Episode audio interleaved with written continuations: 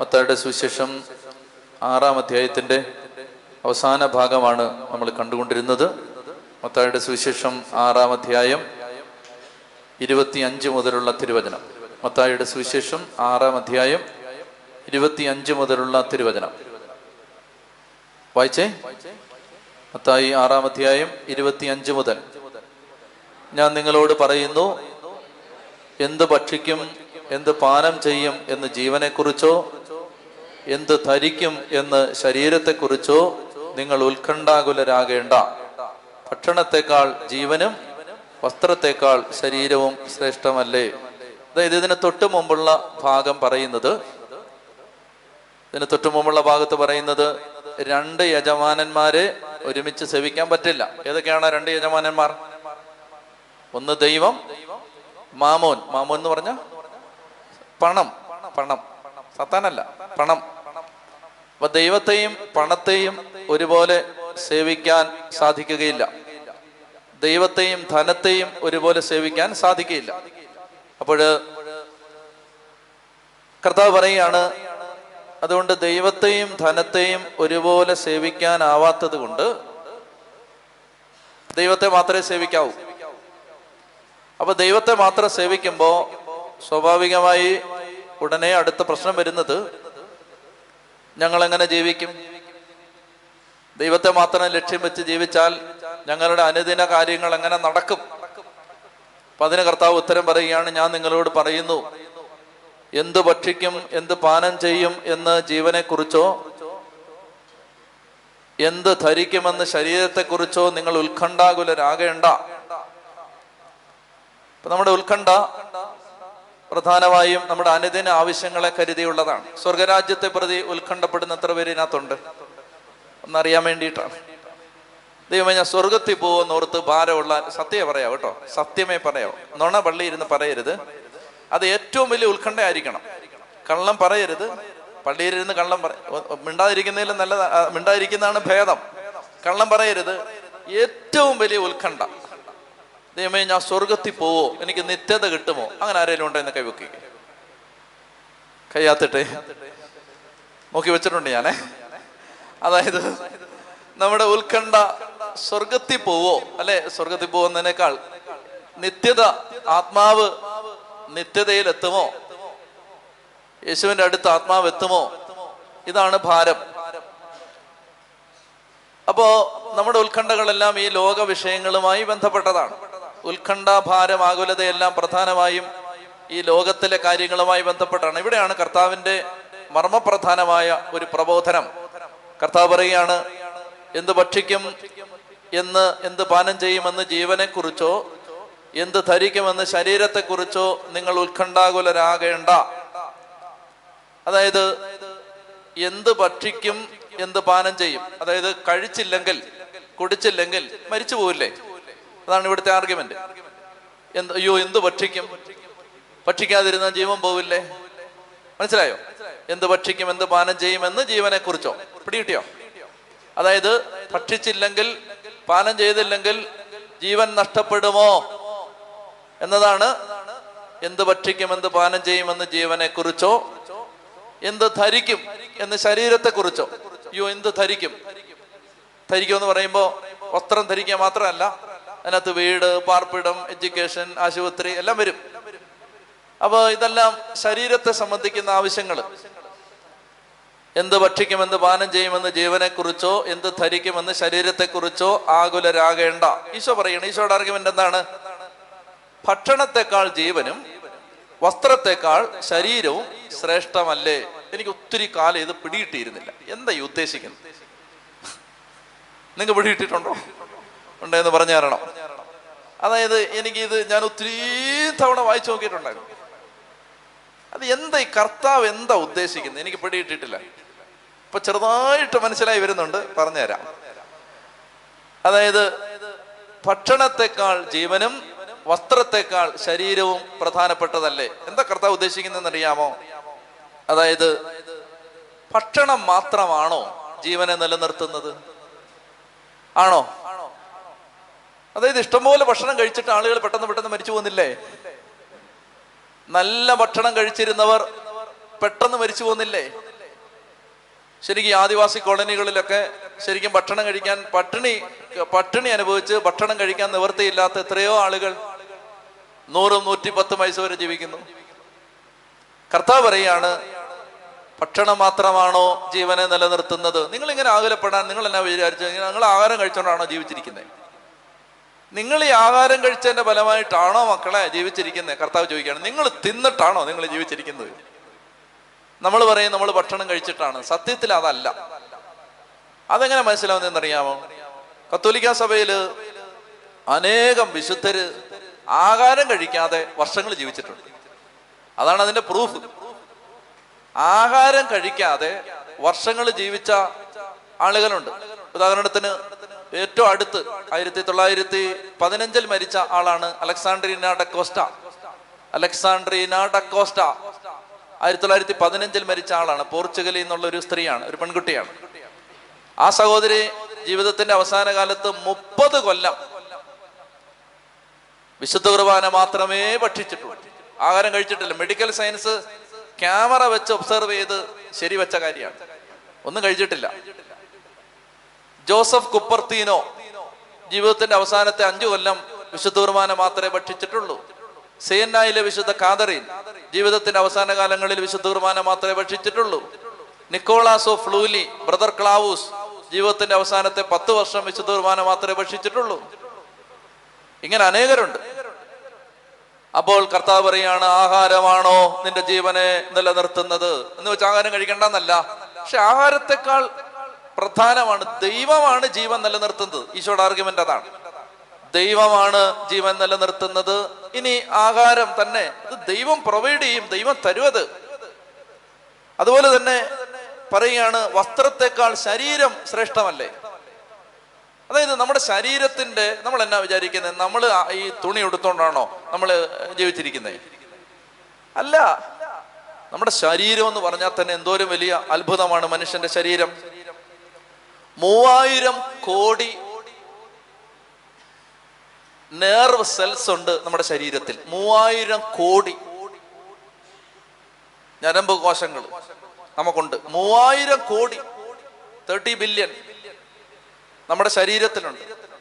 മനുഷ്യന്റെ ഹൃദയം ഒരു വർഷം നാല് കോടി തവണയാണ് ഇടിച്ചുകൊണ്ടിരിക്കുന്നത് വല്ലതും അറിയുന്നുണ്ടോ? ചങ്കിങ്ങനെ ഇടിച്ചുകൊണ്ടിരിക്കുന്നത് ചിലരുടെ പത്ത് പത്ത് കോടി തവണയാണ്. അത് ഭയങ്കര ഇടി കൂടുതലാണ് അവർക്ക്. നാല് കോടി തവണ മനുഷ്യ ശരീരം ഇടിച്ചു മനുഷ്യന്റെ ഹൃദയം. അതായത് ഇന്നലെ ഇന്നലെ ഇന്നലെ വെള്ളിയാഴ്ച നമ്മുടെ ഹൃദയം ഏതാണ്ട് നാല് ലക്ഷം തവണ ഇടിക്കുകയും നെറുക മുതൽ ഉപ്പൂറ്റി വരെ ഒരു ലക്ഷം കിലോമീറ്റർ നീളമുള്ള രക്തധമനികളിലൂടെ രക്തം പമ്പ് ചെയ്യുകയും ചെയ്തു. നിങ്ങൾ വല്ല അറിഞ്ഞോ? നിങ്ങൾ അറിഞ്ഞായിരുന്നോ? നമ്മുടെ ഹൃദയം ഇന്നലെ വെള്ളിയാഴ്ച ദിവസം ഇരുപത്തിനാല് മണിക്കൂറിനുള്ളിൽ നാല് ലക്ഷം തവണ ഇടിക്കുകയും പത്ത് പത്ത് ലക്ഷം സോറി ഒരു ലക്ഷം കിലോമീറ്റർ നീളമുള്ള രക്തധമനികളിലൂടെ. നമ്മുടെ ഇതെല്ലാം കൂടെ വലിച്ചു നീട്ടിയ ഒരു ലക്ഷം കിലോമീറ്റർ നീളമുണ്ടെന്ന്. ആ നീളമുള്ള രക്തധമനികളിലൂടെ രക്തം പമ്പ് ചെയ്യുകയും ചെയ്തു. എല്ലാം അറിഞ്ഞോ നിങ്ങൾ ഇത്ര നീളം ഉണ്ടെന്ന് തന്നെ അപ്പൊ കർത്താവ് പറയാണ് പന്ത്രണ്ട് കോടി കോശങ്ങൾ കൊണ്ട് നിർമ്മിച്ചതാണ് നമ്മുടെ കണ്ണിനകത്തെ റെറ്റിന. നിങ്ങൾ അറിഞ്ഞോ? അപ്പോ കർത്താവ് പറയാണ് ഈ ശരീരം ഉണ്ടാക്കി എനിക്ക് നിന്നെ തുണി ഉടുപ്പിക്കാൻ അറിഞ്ഞൂടെ? അതാണ് ആർഗ്യുമെന്റ് പിടികിട്ടിയോ? അതായത് നിന്റെ ജീവൻ നീ ചെയ്ത ഒന്നും കൊണ്ടല്ല നിലനിൽക്കുന്നത്. ശരീരത്തിലെ ഞരമ്പുകളുടെ മൊത്തം നീളം ശരീരത്തിലെ ഞരമ്പുകളെല്ലാം കൂടെ വലിച്ചു നീ കൂട്ടിക്കെട്ടി വലിച്ചു നീട്ടിയാൽ അറുപതിനായിരം മൈലാണ് അതിന്റെ നീളം. എന്ന് പറഞ്ഞാൽ ഭൂമിയെ രണ്ടിൽ കൂടുതൽ തവണ ചുറ്റി വരാനുള്ള ദൂരമുണ്ട് മനുഷ്യന്റെ ശരീരത്തിലെ ഞരമ്പുകളെല്ലാം കൂടെ വലിച്ചു നീട്ടി നീട്ടിയാൽ. മനസ്സിലാവുന്നുണ്ടോ? ഭൂമിയെ രണ്ട് തവണ ചുറ്റി വരുന്നതിനേക്കാൾ നീളമുണ്ടെന്ന് അറുപതിനായിരം മൈലുണ്ടെന്ന് നമ്മുടെ ശരീരത്തിലെ എല്ലാ ഞരമ്പൂടെ കൂട്ടിക്കെട്ടി വലിച്ചു നീട്ടിയാൽ. യോ? കർത്താവ് പറയാണ് അത്രയും അത്രയും കോംപ്ലിക്കേറ്റഡ് ആയിട്ട് ഞാൻ നിർമ്മിച്ച ഈ ശരീരം ഈ ശരീരം തന്ന് എനിക്ക് നിനക്ക് ഒരു നേരത്തെ ഭക്ഷണം തരാനാണോ നിവൃത്തിയില്ലാത്തത്? പറഞ്ഞേ ഹാലേലുയാ പ്രിയപ്പെട്ടവരെ അതായത് ദൈവത്തിന് എന്നെ പരിപാലിക്കാൻ പറ്റും. കർത്താവ് എന്നെ പരിപാലിക്കും. ദൈവം എന്നെ പരിപാലിക്കും. ഈ ഒരു കാര്യമാണ് നമ്മുടെ ജീവിതത്തിൽ കർത്താവ് പറയാൻ ആഗ്രഹിക്കും ഞാൻ നിങ്ങളോട് പറയുന്നു എന്ത് ഭക്ഷിക്കും എന്ത് പാനം ചെയ്യുമെന്ന് ജീവനെക്കുറിച്ചോ എന്ത് ധരിക്കുമെന്ന് ശരീരത്തെക്കുറിച്ചോ നിങ്ങൾ ഉത്കണ്ഠാകുലരാകേണ്ട. ഭക്ഷണത്തെക്കാൾ ജീവനും വസ്ത്രത്തെക്കാൾ ശരീരവും ശ്രേഷ്ഠമല്ലേ? ആകാശത്തിലെ പക്ഷികളെ നോക്കുവിൻ. വായിക്കേ. അവ വിതയ്ക്കുന്നില്ല കൊയ്യുന്നില്ല കളപ്പുരയിൽ ശേഖരിക്കുന്നില്ല. എങ്കിലും നിങ്ങളുടെ സ്വർഗസ്ഥനായ പിതാവ് അവയെ തെറ്റിപ്പോറ്റുന്നു. ഈ ഭാഗത്ത് മൂന്ന് തവണ കർത്താവ് പറയുന്നുണ്ട് ആകുലരാകേണ്ട. ഒന്നാമത്തേത് ഇരുപത്തഞ്ചാം വാക്യത്തിൽ നിങ്ങൾ ഉത്കണ്ഠാകുലരാകേണ്ട. രണ്ടാമതായി മുപ്പത്തി ഒന്നാം വാക്യത്തിന്റെ അവസാന ഭാഗത്ത് നിങ്ങൾ ആകുലരാകേണ്ട. മൂന്നാമതായിട്ട് മുപ്പത്തിനാലാം വാക്യത്തിൽ നാളെക്കുറിച്ച് നിങ്ങൾ ആകുലരാകരുത്. നിങ്ങൾ ആകുലരായിട്ടാണ് ഞങ്ങൾ ടെൻഷൻ അടിച്ചിട്ടാണ് കാര്യങ്ങൾ നടന്നത് എന്നാണോ നിങ്ങൾ വിചാരിക്കുന്നത്? നമ്മൾ ഉത്കണ്ഠപ്പെട്ടത് കൊണ്ട് ഈശോ പറയാണ് ഉത്കണ്ഠ മൂലം ആയുസിന്റെ നീളം ഒരു മുഴം കൂടി നീട്ടാൻ പറ്റുമോ? ഉത്കണ്ഠ മൂലം ആയുസിന്റെ ദൈർഘ്യം ഒരു മുഴമെങ്കിലും കൂട്ടാൻ നിങ്ങൾക്ക് പറ്റുമോ? ദൈവം ചോദിക്കുകയാണ്. ഉത്കണ്ഠപ്പെട്ടത് കൊണ്ട് ആയുസ് കൂട്ടാൻ പറ്റുമോ? ഉത്കണ്ഠപ്പെട്ടത് കൊണ്ട് ആയുസ് കൂടുവോ കുറയുവോ? എന്ത് തോന്നുന്നു? ഉത്കണ്ഠപ്പെട്ടാൽ ആയുസ് കൂടുമോ കുറയുമോ? കുറയും. അപ്പോൾ കർത്താവ് പറയാണ് നിങ്ങൾ ആകുലപ്പെടരുത്. നിങ്ങൾ ആദ്യം ദൈവത്തിന്റെ രാജ്യവും ദൈവത്തിന്റെ നീതിയും അന്വേഷിക്കുക. അവയോടൊപ്പം ബാക്കിയുള്ളവയെല്ലാം നിങ്ങൾക്ക് ലഭിക്കും. പ്രിയപ്പെട്ടവരെ കൂടുതൽ വിശദീകരിക്കേണ്ട നമ്മൾ ഒത്തിരി തവണ ആവർത്തിച്ച് പറഞ്ഞിട്ടുള്ള വിഷയമാണിത്. ദൈവത്തെ തേടുക ദൈവത്തിന് ഒന്നാം സ്ഥാനം കൊടുക്കുക ദൈവകാര്യത്തിന് പ്രാധാന്യം കൊടുക്കുക ബാക്കി ദൈവം തന്നിരിക്കും. ദൈവത്തിന്റെ കാര്യത്തിൽ ഒന്നാമത് ശ്രദ്ധ വെക്കുന്ന ഒരു കാര്യത്തെ ഒരു വ്യക്തിയുടെ ജീവിതത്തെ ഏറ്റെടുക്കേണ്ട അനുഗ്രഹിക്കേണ്ട ബാധ്യത ദൈവത്തിന്റെതാണ്. ഇത് വിശ്വസിക്കണം. അതുകൊണ്ട് പ്രിയപ്പെട്ട സഹോദരി സഹോദരന്മാര് കൂടുതൽ വിശദീകരിക്കുന്നില്ല ഒത്തിരി തവണ പറഞ്ഞിട്ടുണ്ട് ഇത്. അതായത് കർത്താവിൽ നമ്മൾ പൂർണമായിട്ടും വിശ്വസിക്കണം ദൈവം നടത്തിക്കോളും. ദൈവമാണ് ഇത്രയും കാലം നടത്തിയത്. ദൈവമാണ് ഇത്രയും കാലം താങ്ങിയത്. കർത്താവാണ് ഈ കാലം അത്രയും സംരക്ഷിച്ചത്. അപ്പൊ ദൈവം നടത്തിക്കോളും. അതുകൊണ്ട് ആകുലരാകരുത്. ടെൻഷനുള്ള എല്ലാ മക്കളും. ഇത് വിശ്വസിക്കണം ഏറ്റുപറയണം. എന്റെ സ്വർഗസ്ഥനായ പിതാവ് വയലിലെ പുല്ലിനെ ലില്ലികളെ ആകാശത്തിലെ പറവകളെ തീറ്റിപ്പോറ്റുന്ന എന്റെ കർത്താവ് എന്നെ കാത്തോളും എത്ര മനോഹരമായിട്ടാണ്. ഞാൻ ഒരിക്കൽ ഈ നിലമ്പൂര് ഒരു കൺവെൻഷൻ നടത്തുകയാണ്. അപ്പോൾ അവിടെ ഒരു സഹോദരൻ അദ്ദേഹത്തിന്റെ ഭാര്യയും കൂടെ വന്നു. അവർ സഹീവൻ ധ്യാനകേന്ദ്രത്തിലെ കന്നഡ സെക്ഷനിലെ കൗൺസിലിംഗ് കൊടുക്കുന്ന ചേട്ടനും ഭാര്യയുമാണ്. അപ്പോൾ അവർ സംസാരിക്കാൻ വന്നതാണ്. അപ്പോൾ ഈ സഹോദരൻ അദ്ദേഹത്തിന്റെ ഭാര്യയും അവർ വന്നിട്ട് എന്റെ അടുത്ത് അനേക കാര്യങ്ങൾ പറഞ്ഞു. അപ്പൊ ഈ മനുഷ്യൻ ഭയങ്കര മദ്യപാനിയായിരുന്നു. അങ്ങനെ മദ്യപാനത്തിന്റെ അനന്തരഫലമായി ജീവിതത്തിൽ ഉണ്ടായിരുന്നത് എല്ലാം നശിച്ചു. അങ്ങനെ കർണാടകത്തിലേക്ക് ഇവർ വിറ്റുപോയി. അങ്ങനെ കന്നഡയൊക്കെ പഠിച്ചേ. അവിടെ ചെന്നു അവിടെയും ജീവിതം ശരിയായില്ല. മദ്യപാനം ഉള്ളത് കൊണ്ട് അവിടെ ചെന്നിട്ടും ജീവിതം നശിച്ചു. ഒടുവിൽ അവിടുന്ന് എല്ലാം നഷ്ടപ്പെട്ട് തിരിച്ച് നാട്ടിലെത്തി. അങ്ങനെ ഒരു ചെറിയ ഒരു ഒരു വിദൂരമായൊരു സ്ഥലത്ത് വലിയ സൗകര്യമൊന്നും ഇല്ലാതെ ഒരു കൊച്ചു വീട്ടിൽ ഇവരിങ്ങനെ താമസിക്കുകയാണ്. അപ്പൊ ഈ മനുഷ്യന് വെൽഡിംഗ് വർക്ക്ഷോപ്പിലാണ് ജോലി. അപ്പൊ തിരിച്ചു വന്ന് ഏതാനും നാളുകൾ കഴിയുമ്പോൾ ഇദ്ദേഹം മാനസാന്തരപ്പെട്ടു. മദ്യപാനം മാറി. മദ്യപാനം മാറിയത് ധ്യാനകേന്ദ്രങ്ങളിൽ പോയിട്ടല്ല. ഈ മനുഷ്യൻ അദ്ദേഹത്തിന്റെ ഭാര്യ അടുത്തിരിപ്പുണ്ട് അദ്ദേഹം അടുത്ത് പറയുകയാണ് വെച്ചാൽ എന്റെ മദ്യപാനം മാറ്റിയത് നിങ്ങൾ ധ്യാനഗുരുക്കന്മാരല്ല പിന്നെ ആരാ? എന്റെ ഭാര്യയാണ്. അതെങ്ങനെയാ? ഈ മനുഷ്യൻ ഓരോ രാത്രിയിലും ലക്ക് കെട്ട് വേച്ച് വേച്ച് വന്ന് കയറുമ്പോ കുളിക്കാൻ വെള്ളം ചൂടാക്കി കൊടുത്ത് ആഹാരം എടുത്തു കൊടുത്ത് പരിചരിച്ച് സുബോധമില്ലാതെ ഈ മനുഷ്യൻ വീണ് കിടന്ന് രാത്രിയിൽ ഉറങ്ങുമ്പോ ഇയാൾ എന്റെ അടുത്ത് പറയാണ് ഈ സഹോദരൻ പറയാണ് അച്ചു രാത്രി മൂന്ന് മണിക്കും നാല് മണിക്കൊക്കെ വെളിവ് വീണ് കിട്ടുമ്പോ ഞാൻ ഞെട്ടി എഴുന്നേക്കുമ്പോ എന്റെ കാൽപാദങ്ങളിൽ എന്റെ കാൽപാദങ്ങളിൽ കണ്ണീര് വീണ് നനഞ്ഞ പാട് കണ്ണീര്. എന്റെ കാലയിൽ ആരാ കെട്ടിപ്പിടിച്ചിരിക്കുന്നേ? നോക്കുമ്പോ ഒരു ജപമാല കയ്യിൽ ഇങ്ങനെ ചുരുട്ടി പിടിച്ച് എന്റെ കാലെ കെട്ടിപ്പിടിച്ച് കരഞ്ഞുകൊണ്ട് ജപമാല ചൊല്ലുന്ന ഭാര്യ. അയാൾ പറയാണ് എല്ലാ രാത്രിയിലും ഇത് ആവർത്തിക്കപ്പെട്ടു. മൂക്കറ്റം മദ്യവെച്ച് സ്വബോധമില്ലാതെ ഇടറുന്ന പാദങ്ങളോടെ വീട്ടിൽ വന്ന് കയറുന്ന ഭർത്താവിനെ പരിഭവവും പരാതിയും വാക്കിന്റെ മുനയും ഭീഷണിയും ആത്മഹത്യ ശ്രമവും ഒക്കെ നടത്തി ഉപദ്രവിക്കുന്നതിന് പകരം ഈ ഭാര്യ ചെയ്തത് ജപമാല കയ്യിൽ ചുരുട്ടി വെച്ച് ഈ മനുഷ്യന്റെ കാൽപാദങ്ങളിൽ കെട്ടിപ്പിടിച്ച് കരഞ്ഞു. കരഞ്ഞു പ്രാർത്ഥിച്ചു. അയാൾ മനസ്സന്തരപ്പെട്ടു മനസ്സന്തരപ്പെട്ടു എന്ന് മാത്രമല്ല ശുശ്രൂഷ സുവിശേഷ ജോലിക്കാരനായി സുവിശേഷ വേലക്കാരനായി. അപ്പൊ ആ കാലഘട്ടങ്ങളിൽ വെൽഡിംഗ് വർക്ക്ഷോപ്പിലാണ് ജോലിക്ക് പോകുന്നത്. ജോലിയില്ല. അപ്പൊ ഇയാൾ ജോലിക്ക് പോകുന്ന സ്ഥലത്ത് ഇദ്ദേഹത്തിന് ജോലി കൊടുക്കാൻ ആ, ആ വർക്ക്ഷോപ്പിൽ ആവശ്യത്തിന് ജോലിയില്ല. പല ദിവസങ്ങളിലും കാശ് കിട്ടില്ല. അങ്ങനെ തിരിച്ചു വരും. പട്ടിണി. പട്ടിണിയുള്ള സമയത്ത് അരി തീരുന്ന സമയത്ത് നാട്ടുമ്പുറത്തൊക്കെയുള്ള അമ്മമാര് അടുത്ത വീട്ടിൽ നിന്നൊക്കെ പരിചയമുള്ള വീട്ടിൽ നിന്നൊക്കെ കടം വാങ്ങിക്കും. അങ്ങനെ ഈ സഹോദരി കടം വാങ്ങിച്ചുമൊക്കെ ഇങ്ങനെ തള്ളിപ്പോവാണ്. അങ്ങനെ ഒരു ദിവസം ഇവർ ആഹാരം വെക്കാൻ വേണ്ടി അരിയെടുത്ത് നോക്കുമ്പോ ഈ സഹോദരി അദ്ദേഹത്തിന്റെ ഭാര്യ മിനി എന്നാണ് അവളുടെ പേര്. മിനി ഈ അരിയെടുത്ത് പരിപാത്രത്തിൽ നോക്കുമ്പോൾ ഒരു നേരത്തേക്കുള്ള അരിയേ ഉള്ളൂ. ദൈവമേ ഇനിയിപ്പോ അടുത്ത വീട്ടിൽ പോയി തണ്ടണമല്ലോ എന്ന് ഓർത്തു. അപ്പൊ ഈ അരി എടുത്ത് ഇട്ടു. അരി കഴുകി അടുപ്പത്തിട്ടു.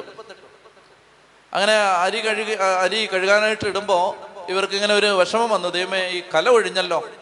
അങ്ങനെ കല ഒഴിഞ്ഞ് കിടക്കണ്ടെന്ന് ഓർത്ത് ഒരു നുള്ള അരി എടുത്ത് അങ്ങ് തിരിച്ചിട്ടു. എന്നിട്ട് ഇവർ കഞ്ഞി വെച്ചു. ഈ മിനി ഒരു ചെറിയ ജോലിക്ക് പോകുന്നുണ്ട്. ആ ജോലിക്ക് പോയി ഉച്ച കഴിഞ്ഞ് വൈകുന്നേരത്തേനുള്ള ഭക്ഷണം ഇവളുടെ അമ്മ ആ വീട്ടിലുണ്ട്. അമ്മയാണ് വെക്കുന്നത് അമ്മ വന്ന് ഈ അരിപ്പാത്രത്തിൽ നോക്കുമ്പോൾ ഒരു നേരത്തേക്കുള്ള അരിയുണ്ട്. മിനി കടം വാങ്ങിച്ചാന്ന് വിചാരിച്ചു. മുഴുവൻ ഇടണ്ടല്ലോ എന്നോർത്ത് ഒരു നുള്ള അരി എടുത്ത് തിരിച്ചിട്ടു. പിറ്റേ ദിവസം രാവിലെ മിനി അരി വെക്കാനായിട്ട് കഞ്ഞി വെക്കാൻ നോക്കുമ്പോൾ ഒരു നേരത്തേക്കുള്ള അരിയുണ്ട്. അമ്മ കടം വാങ്ങിച്ചാന്ന് കരുതി. അതെടുത്ത് ഇട്ടു. ഒരു നുള്ള അരി എടുത്ത് തിരിച്ചിട്ടു. കല ഒഴിഞ്ഞിരിക്കണ്ടല്ലോ എന്ന് ഓർത്ത്. അതൊക്കെ പെണ്ണുങ്ങളുടെ ലോജിക്കാണ്. ഈ കല ഒഴിഞ്ഞിരിക്കുക അതൊക്കെ. അപ്പൊ അങ്ങനെ ഈ ഒരുന്നുള്ള ഈ ഒരു നുള്ള അരി എടുത്ത് തിരിച്ചിട്ടു. ഇങ്ങനെ ആറ് ദിവസം പോയി. അത് കഴിയുമ്പോൾ ഏഴാമത്തെ ദിവസം ഈ ചേട്ടൻ ഡെന്നിസ് പത്ത് കിലോ അരിയും വാങ്ങിച്ചുകൊണ്ട് വന്നു. എന്നിട്ട് പറഞ്ഞു ഇത് എവിടുന്നാന്ന് വാങ്ങിച്ചതെന്ന് വെച്ചാ തിരിച്ചു കൊടുക്കാൻ പറഞ്ഞു. അപ്പൊ മിനി പറഞ്ഞു അമ്മയാ വാങ്ങിച്ചതെന്ന് പറഞ്ഞു. അമ്മ പറഞ്ഞു മിനിയാ വാങ്ങിച്ചതെന്ന് പറഞ്ഞു. അമ്മയെ അമ്മയല്ലേ വാങ്ങിച്ചത്? മിനി നീയല്ലേടി വാങ്ങിച്ചത്? എന്റെ പ്രിയപ്പെട്ട സഹോദരങ്ങളെ ഇവർ വാവിട്ട് കരഞ്ഞിട്ടാ ഇത് പറയുന്നേ. അവർ പറയുന്നത് ആരും കടമൊന്നും വാങ്ങിച്ചിട്ടില്ല. പക്ഷേ സമയത്ത് കഞ്ഞി വെക്കാൻ കലത്തിൽ ഒരു നേരത്തേക്കുള്ള അരിയുണ്ട്. മുപ്പത്തിനാലാം സങ്കീർത്തനം പത്താം വാക്യം. സിംഹക്കുട്ടികൾ ഇര കിട്ടാതെ വിശന്ന് വലഞ്ഞേക്കാം. എന്നാൽ കർത്താവിനെ അന്വേഷിക്കുന്നവന് ഒന്നിന്റെയും കുറവുണ്ടാവില്ല. ഇത് വിശ്വസിച്ചോണം. കർത്താവിനെ അന്വേഷിച്ചിട്ട് ആരെയും അവൻ നാണം കെടുത്തിയിട്ടില്ല. ഇത് വിശ്വസിച്ചോണം. ചെത്തി പറഞ്ഞേ ഹാലേ ലുയാ ദൈവത്തെ അന്വേഷിച്ചിട്ട് ആരും ഇതുവരെ നാണം കെട്ടിട്ടില്ല? ഭഗ്നാശരായിട്ടില്ല. പ്രഭാഷകന്റെ പുസ്തകം പറയുന്നു ദൈവത്തെ അന്വേഷിച്ചിട്ട് ആരാണ് ഭഗ്നാശരായത്? അതുകൊണ്ട് ഇത് വിശ്വസിച്ചോണം നാളെയെക്കുറിച്ച് നമ്മൾ ആകുലപ്പെടേണ്ട ദൈവം ആകുലപ്പെട്ടോളൂ. നമ്മൾ മര്യാദയ്ക്ക് അങ്ങ് ഇരുന്നാൽ മതി. മര്യാദയ്ക്ക് ഇരുന്ന് ഇപ്പൊ ചെയ്യുന്ന പോലെ അങ്ങ് ഉറങ്ങിയാൽ മതി. എന്തോ ഒരു സമാധാനം കിട്ടിയിട്ടായി ഉറങ്ങുന്നേ. ഉറക്ക പറ. ഹാലേലുയാ. ഉറങ്ങുന്ന ചേച്ചി ചേച്ചിയുടെ വീട് റെയിൽവേ സ്റ്റേഷൻ അടുത്തായിരിക്കും അല്ലേ? ഇത്രയും ബഹളത്തിനിടയിൽ. ഉറക്കെ പറഞ്ഞേ ഹാലേലുയാ. മത്തായുടെ സുവിശേഷം ഏഴാം അധ്യായം. ഏഴാം അധ്യായത്തിന്റെ ഒന്നാം വാക്യം കർത്താവിന്റെ ഒരു ഒരു സ്റ്റൈൽ എങ്ങനെയാണ് എന്തെന്നറിയാമോ? ഈ അതിനു മുമ്പ് ഈ നാളെയെ കുറിച്ച് ആകുലപ്പെട്ടാൽ എന്താ കുഴപ്പം? ഒരു കുഞ്ഞു കാര്യം കൂടെ. നമ്മൾ ഇന്ന് ഇന്ന് ഇവിടെ ഇരുന്നിട്ട് ഇന്ന് ഇവിടെ ഇവിടെ ഇരിക്കുകയാണ്. ധ്യാന കേന്ദ്രത്തിൽ ഇരുന്ന് ചേച്ചി ചേട്ടാ നാളെ കുറിച്ച് ആകുലപ്പെടുവാണ്. നാളെ ഇത് ഞായറാഴ്ച ദിവസം അല്ലേ? ഞായറാഴ്ച ദിവസത്തെ കുറിച്ച് അങ്ങ് ആകുലപ്പെടുകയാണ്. എന്താ പ്രോബ്ലം എന്നറിയാമോ നിനക്ക് സാറ്റർഡേ മിസ്സായി അല്ലേ നിന്റെ ലൈഫിൽ ഒരു സാറ്റർഡേ പോയി. നീ സൺഡേയെ കുറിച്ച് ആകുലപ്പെട്ടുകൊണ്ടിരിക്കുകയാണ്. നീ സൺഡേ വരുമ്പോഴോ? മൺഡേയെ കുറിച്ച് ആകുലപ്പെട്ടുകൊണ്ടിരിക്കുകയാണ്. അപ്പൊ നിന്റെ സൺഡേ പോയി. മൺഡേ വന്നാലോ? മൺഡേ വന്നതല്ല തിങ്കളാഴ്ച. തിങ്ക തിങ്കളാഴ്ച എന്താണ് ആകുലപ്പെടുന്നത്? ചൊവ്വാഴ്ചത്തെ കുറിച്ച് ആകുലപ്പെടുകയാണ്. നിന്റെ തിങ്കളാഴ്ച പോയി. ചൊവ്വാഴ്ചയോ? ബുധനാഴ്ചയെ കുറിച്ച് അവലപ്പെടണ്ടേ ബുധനാഴ്ച പോയി. ബുധനാഴ്ചയോ? വ്യാഴാഴ്ച കുറിച്ച് പിന്നെ ആരാകുലപ്പെടും ബുധനാഴ്ച പോയി. വ്യാഴാഴ്ച പോയി. ചുരുക്കം പറഞ്ഞ നിന്റെ ജീവിതം മുഴുവൻ പോയി. അതാണ് അതിന്റെ ന്യായം. മനസ്സിലായോ? അതായത് നമ്മളിങ്ങനെ ആകുലപ്പെട്ടുകൊണ്ടിരിക്കും ജീവിതം തീർന്നു. ആകുലപ്പെട്ട് ആകുലപ്പെട്ട് അതേസമയം യാതൊരു ആകുലതയില്ല ഇത് പറയുമ്പോൾ ഇതിന് വേറൊരു പ്രശ്നമുണ്ട്. എന്തെന്നറിയാമോ? ചില ആളുകൾ ഇതങ്ങ് ആത്മാർത്ഥമായിട്ട് സ്വീകരിച്ചിട്ട് പിന്നെ യാതൊരു പണിയും ചെയ്യാതെ കർത്താവിന്റെ പക്ഷത്തെങ്കിൽ എന്ന് പറഞ്ഞ് അങ്ങ് നടക്കും.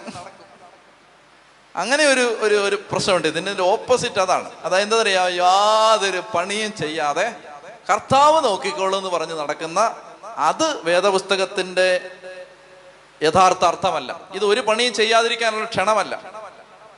രണ്ട് തെസലോനിക്കർ മൂന്നാം അധ്യായം പത്ത് മുതൽ പതിനൊന്ന് വരെ. എല്ലാവരും വായിക്കണം അത് രണ്ട് തെസലോനിക്കർ മൂന്നാം അധ്യായം പത്തും പതിനൊന്നും.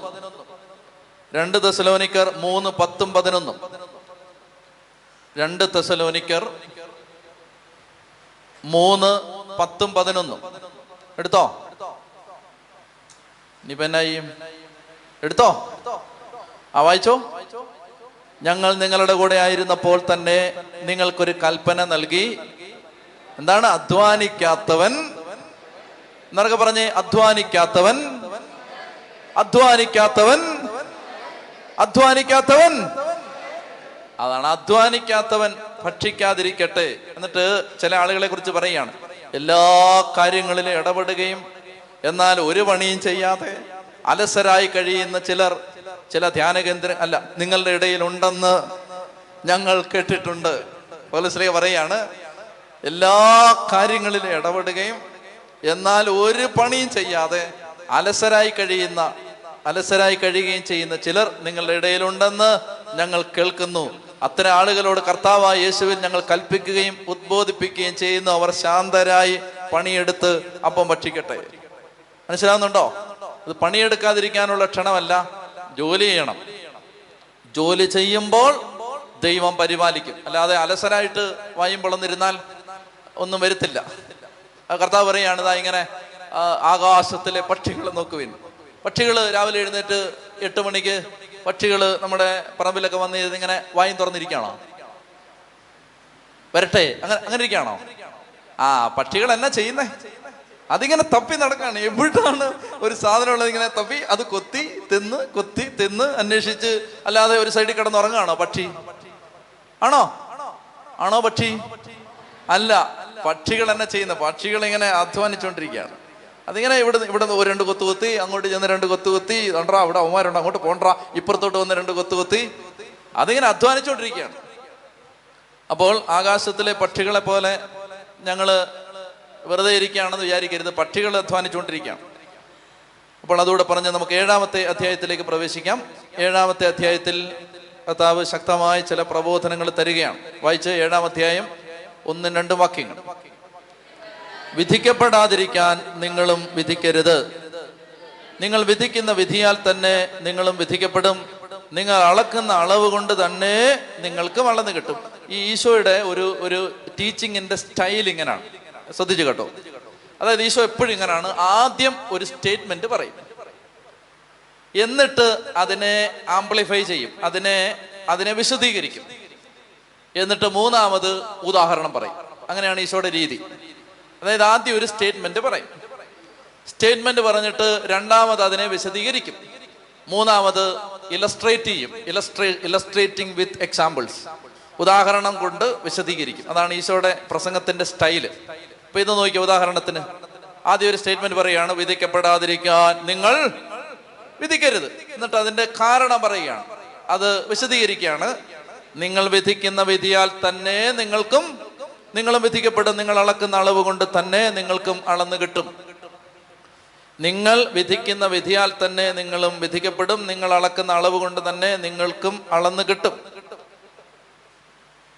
അതായത് നമ്മൾ ആരെങ്കിലും വിധിക്കുമ്പോൾ നമ്മൾ ശ്രദ്ധിച്ച് കേൾക്കണം ഇത്.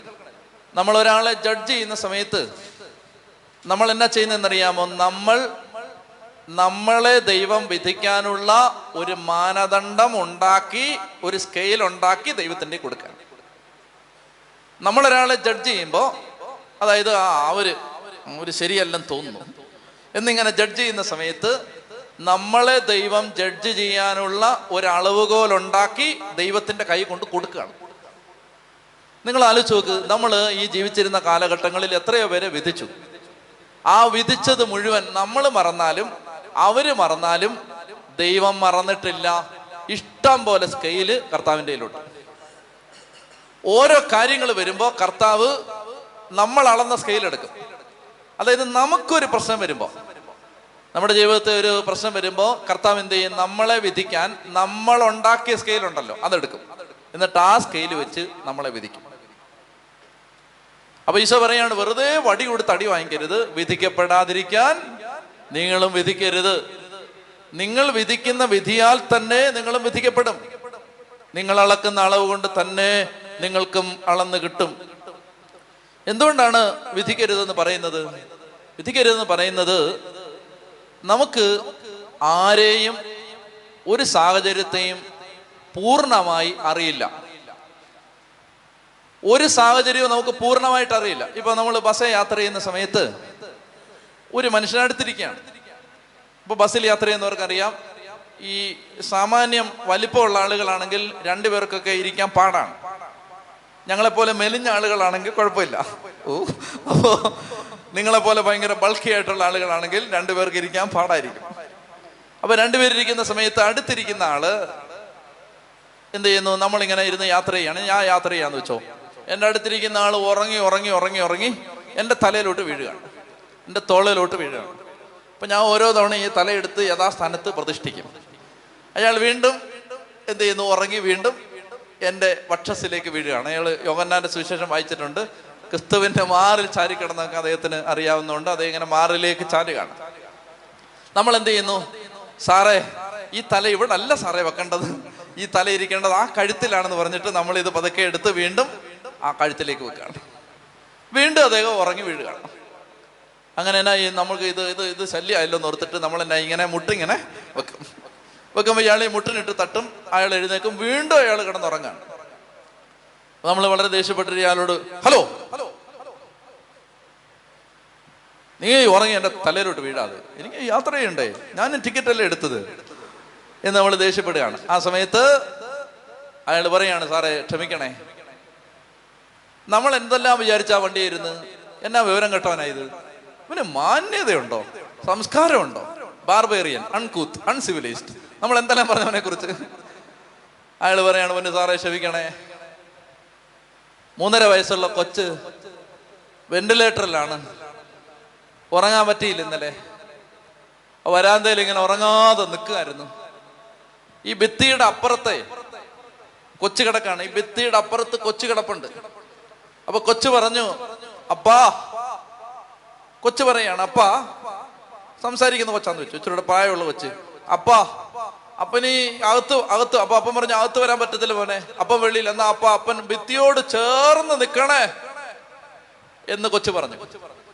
അപ്പൊ അപ്പം ഭിത്തിയോട് ഇങ്ങനെ ചേർന്ന് നിൽക്കുകയാണ് ഉറങ്ങാതെ. കാരണം കൊച്ചു പറഞ്ഞു ഭിത്തിയോട് ചേർന്ന് നിൽക്കണം. ഈ ഭിത്തിയുടെ അപ്പുറത്താണ് കൊച്ചു കിടക്കുന്നത്. ഈ ഭിത്തിയോട് ചേർന്ന് നിൽക്കുകയാണ് കൊച്ചിനെ എടുത്ത് നെഞ്ചത്ത് കിടത്തണമെന്നുണ്ട് പറ്റില്ല അനുവാദമില്ല. അതുകൊണ്ട് ഭിത്തിയോട് ചേർന്ന് ഉറങ്ങാതെ നിന്നതാണ് ഇന്നലെ രാത്രി. ഇപ്പോഴല്ലേ നമുക്ക് മനസ്സിലായത്? ഇപ്പോഴല്ലേ നമുക്ക് പിടികിട്ടിയത്? അതായത് ഒരാളെ നമ്മൾ ജഡ്ജ് ചെയ്യുമ്പോൾ നമുക്കറിയില്ല എന്താണ് അയാൾ കടന്നു പോകുന്ന അവസ്ഥ. എന്താണ് യാഥാർത്ഥ്യം? എന്താണ് സാഹചര്യം? ഒന്നും നമുക്ക് അറിയാൻ പാടില്ല. നമ്മളിങ്ങനെ വെളിയിൽ നിന്ന് കാണുന്നേ ഉള്ളത്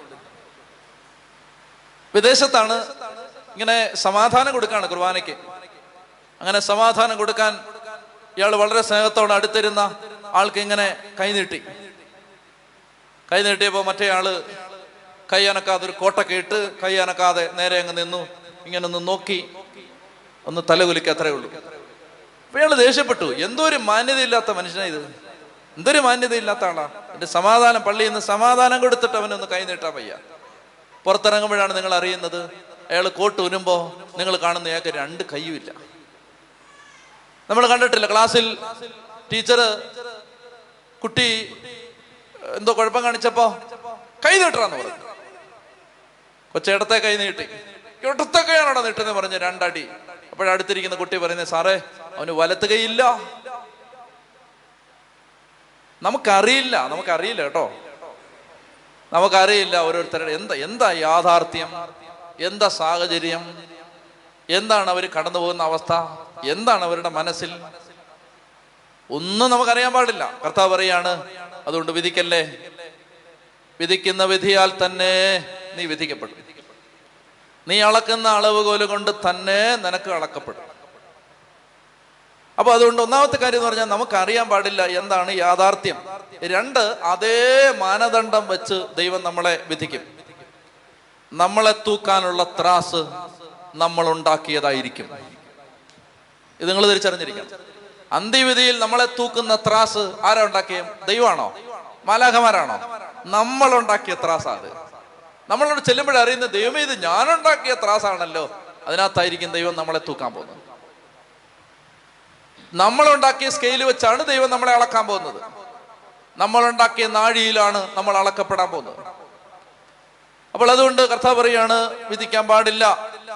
യാക്കോബിന്റെ ലേഖനം രണ്ടാം അധ്യായം പതിമൂന്നാം വാക്യം. മനോഹരമായൊരു വചനമാണത്. യാക്കോബ് രണ്ട് പതിമൂന്നിൽ ഇപ്രകാരം പറയുന്നുണ്ട് കാരുണ്യം കാണിക്കാത്തവന്റെ മേൽ കാരുണ്യരഹിതമായി വിധിയുണ്ടാവും. കാരുണ്യം കാണിക്കാത്തവന്റെ മേൽ കാരുണ്യരഹിതമായി വിധിയുണ്ടാവും. കാരുണ്യം വിധിയുടെ മേൽ വിജയം വരിക്കും. ഇതിനർത്ഥം അറിയോ നിങ്ങൾക്ക്? കാരുണ്യം വിധിയുടെ മേൽ വിജയം വരിക്കും എന്ന് പറഞ്ഞാൽ ദൈവം നമ്മളെ വിധിക്കാനായിട്ട് വരുമ്പോ നമ്മൾ കാരുണ്യം കാണിച്ചവരാണെങ്കിൽ നമ്മൾ നമ്മൾ കാണിച്ച കാരുണ്യം ദൈവത്തിന്റെ വിധിയെ അതിജീവിക്കും. പുതിയ നിയമത്തിന്റെ മുഴുവൻ സാരാംശം ഒറ്റ വാക്യത്തിൽ പറഞ്ഞാൽ കരുണ അതാണ് ന്യൂ ടെസ്റ്റമെന്റ്. ന്യൂ ടെസ്റ്റമെന്റ് സമം ഒറ്റ വാക്ക് എന്ന് പറഞ്ഞാൽ അതിന്റെ അർത്ഥം കരുണ അതിനകത്തെല്ലാം ഉണ്ട്. ദൈവത്തിന് മനുഷ്യരോട് തോന്നിയ കരുണ മനുഷ്യാവതാരം എന്ന കരുണ കുരിശു മരണം എന്ന കരുണ നമ്മുടെ പാപങ്ങൾ അവന്റെ തിരുരക്തത്താൽ കഴുകി എന്ന കരുണ നമ്മുടെ പാപങ്ങളോട് അവൻ കരുണ കാണിച്ചു എന്ന ദൈവത്തിന്റെ കരുണ നമ്മൾ അങ്ങനെ ചെയ്യണമെന്ന ദൈവത്തിന്റെ നിർദ്ദേശം നമ്മൾ കാണിക്കേണ്ട കരുണ. പ്രിയപ്പെട്ടവരെ പുതിയ നിയമം എന്ന് പറഞ്ഞാൽ കരുണ. അപ്പൊ ദൈവം പറയുകയാണ് ഈശോ പറയുകയാണ് നിങ്ങൾ വിധിക്കരുത് നിങ്ങൾ വിധിക്കപ്പെടാതിരിക്കാൻ നിങ്ങളും വിധിക്കരുത്. മൂന്നാമത്തേത് എല്ലാ വിധിവാചകങ്ങൾക്ക് പിന്നിലും നമ്മൾ മെച്ചപ്പെട്ടവരാണ് എന്ന അഹങ്കാരമുണ്ട്. നമ്മൾ ഒരാളെ ജഡ്ജ് ചെയ്യുമ്പോൾ അവൻ ശരിയല്ല എന്ന് പറയുമ്പോഴേ നമ്മൾ ശരിയാണെന്ന് നമ്മൾ അറിയാതെ പറഞ്ഞുകൊണ്ടിരിക്കുകയാണ്. എല്ലാ വിധിവാചകങ്ങൾക്ക് പിന്നിലും നമ്മൾ ഭേദപ്പെട്ടവരാണെന്നുള്ള അഹംഭാവമുണ്ട്. അഹങ്കാരം ആപത്തിലേക്ക് നയിക്കും. അതുകൊണ്ട് നിൽക്കുന്നു എന്ന് വിചാരിക്കുന്ന നമ്മൾ ടപ്പെന്ന് താഴെ പോകും ചതി പറഞ്ഞേ ഹാലേ ലുയാ ഹാലേ ലുയാ പ്രിയപ്പെട്ടവരെ ഈശോ നിങ്ങൾ ആരെയും വിധിക്കരുത്. നമ്മൾ ഞാൻ പലതവണ സൂചിപ്പിച്ചിട്ടുണ്ട് പാഞ്ചാലിമേട് നല്ല തണ്ണി കാട്ടിൽ മൂന്ന് സഹോദരന്മാർ താമസിച്ചിട്ടുണ്ട്. കേട്ടിട്ടുണ്ടോ? കേട്ടിട്ടില്ലാത്തൊരു കൈവക്കൊക്കെ? ആരും കേട്ടിട്ടില്ല കൈ കത്തിട്ട് അതായത് നല്ല തണ്ണി നല്ല തണ്ണി ഒരു സ്ഥലമാണത്. പാഞ്ചാലിമേട് കുട്ടിക്കാനം. അവിടെ ഒരു കാട്ടിൽ മൂന്ന് സഹോദരന്മാർ അൽമായ സഹോദരന്മാര് താമസിക്കുന്നുണ്ട്. അവരവിടെ താമസിക്കാൻ തുടങ്ങിയിട്ട് ഇരുപത് കൊല്ലായി. ഇത് ഇരുപത്തൊന്നാമത്തെ കൊല്ലമാണ്. അവരാ കാട്ടിൽ ഒരു ഗുഹ പോലെ ഒരു വീടുണ്ടാക്കി. വൈദ്യുതി ഇല്ല ടെലിഫോൺ ഇല്ല മിനിമം സൗകര്യങ്ങൾ. നമ്മൾ ചെന്നാലും കിടക്കാനൊക്കെ സ്ഥലം തരും ഞെരുങ്ങിയൊക്കെ കിടക്കണം. അങ്ങനെയുള്ള വളരെ പരിമിതമായ സൗകര്യത്തിൽ കർത്താവിന്റെ സ്നേഹം പരിശീലിച്ച് സ്നേഹിച്ച് സ്നേഹം പങ്കുവച്ച് സുവിശേഷം ജീവിച്ച് ജീവിക്കുന്നുണ്ട് മൂന്ന് സഹോദരന്മാര്. യഥാർത്ഥത്തിൽ സുവിശേഷം ജീവിക്കേണ്ടത് എങ്ങനെയാന്ന് ഡൗട്ട് വന്നാൽ പോകാൻ കൊള്ളാവുന്ന സ്ഥലങ്ങളിൽ ഒന്നാണ്. കണ്ടു പഠിക്കാം. സുവിശേഷം എങ്ങനെയാണ് ജീവിക്കുന്നത്? അരി കഴുകി ഇടുകയാണ് ചോറ് വെക്കാൻ വേണ്ടി. അപ്പൊ ഞാൻ ചോദിച്ചു ബ്രദറെ ഇത്ര അരി വേണോ? നമ്മൾ ആറ് പേരല്ലേ ഉള്ളൂ ഇവിടെ. അപ്പൊ ആ കരി അരി കഴുകുന്ന ബ്രദർ ബിനോയ് ബ്രദർ അദ്ദേഹം പറഞ്ഞു അച്ചോ അച്ചോ ഉച്ചയ്ക്ക് ആരേലും വന്നാലോ അച്ചോ അപ്പൊ അവർക്കൂടെ കൊടുക്കാമല്ലോ അപ്പൊ ഞാൻ പറഞ്ഞു ഉച്ചയ്ക്ക് ആരും വന്നില്ലെങ്കിലോ ബ്രദറെ? ഇത് വേസ്റ്റ് ആവില്ലേ അപ്പൊ അദ്ദേഹം പറയാണ് വേസ്റ്റ് ആയാലും കുഴപ്പമില്ല അച്ഛാ. ചോറല്ലേ വേസ്റ്റ് ആവൂ സ്നേഹം വേസ്റ്റ് ആവില്ലല്ലോ അതായത് വരുന്നവർക്ക് ഇത് കൊടുക്കാമല്ലോ ഇനി അത് വേസ്റ്റ് ആയാലും കുഴപ്പമില്ല. കാക്കയ്ക്ക് കൊടുക്കാം. പൂച്ചയ്ക്ക് കൊടുക്കാം. പട്ടിയുണ്ട് പട്ടിക്ക് കൊടുക്കാം. ഇതിൽ ഈ മൃഗങ്ങളെല്ലാം പലതും ഇതിലേക്ക് വരുന്നുണ്ട്. അവർക്കൊക്കെ കൊടുക്കാം. രാവിലെ ടോയ്ലറ്റിൽ പോണേ നേരത്തെ വെളുപ്പിനെ പോണം. കാരണം ടോയ്ലറ്റിന് വാതിലില്ല. വാതിൽ ഒരു തുണിയാണ്. അത് കാറ്റിൽ സദാ പാറിക്കളിച്ചുകൊണ്ടിരിക്കും. അപ്പോ മാനക്കേടുണ്ടാവും. അതുകൊണ്ട് ഇരുട്ടത്ത് ഇരുട്ടുള്ളപ്പോ തന്നെ പോണം. അല്ലെങ്കിൽ നാണക്കേടാവും. അതുകൊണ്ട് വെളുപ്പിനെ നമ്മൾ ഈ തൊട്ടിയൊക്കെ ബക്കറ്റൊക്കെ ആയിട്ട് രാവിലെ പോകുമ്പോ അച്ചോ എന്തോ? ആ ടോയ്ലറ്റിനകത്ത് ആ ക്ലോസറ്റിനകത്ത് ഒരു ഈറ കുത്തി വെച്ചിട്ടുണ്ട്. അതങ്ങ് എടുത്ത് മാറ്റിയേക്കണേ. ടോയ്ലറ്റിനകത്ത് എന്തിനാടെ ഈറ? വയ്യാത്തവർക്ക് കുത്തിപ്പിടിച്ചിരിക്കാനാണോ അതൊന്നുമല്ല. അതെന്തിനാപ്പാന്ന് ചോദിക്കുമ്പോ പറയുന്നത് ഇന്നലെ ഒരു പത്തിരുപത് ഉറുമ്പ് സഹോദരന്മാര് അതിനകത്ത് കിടക്കുന്ന കണ്ട് അവന്മാർക്ക് കയറി വരാൻ വെച്ചതാണ്. നിങ്ങൾ വിചാരിക്കും മാനസിക രോഗികളാണല്ലേ? ഞങ്ങൾ കണ്ടതാണ് എന്തെന്നറിയോ? തേൾ കയറി വരും തേൾ. നമ്മളാണ് ചെരുപ്പൂരും. ഇപ്പൊ തന്നെ തല്ലിക്കൊല്ലാൻ വേണ്ടി തേൾ. അപ്പൊ അയ്യോ അയ്യോ അയ്യോ അയ്യോ ബ്രദറെ കൊല്ലല്ലേ? എന്ന് പറഞ്ഞിട്ട് ആ സഹോദരൻ ഇങ്ങനെ പറയാണ് മോനെ പൊക്കോടാ. പൊക്കോ. പൊക്കോ. ആരോടാ?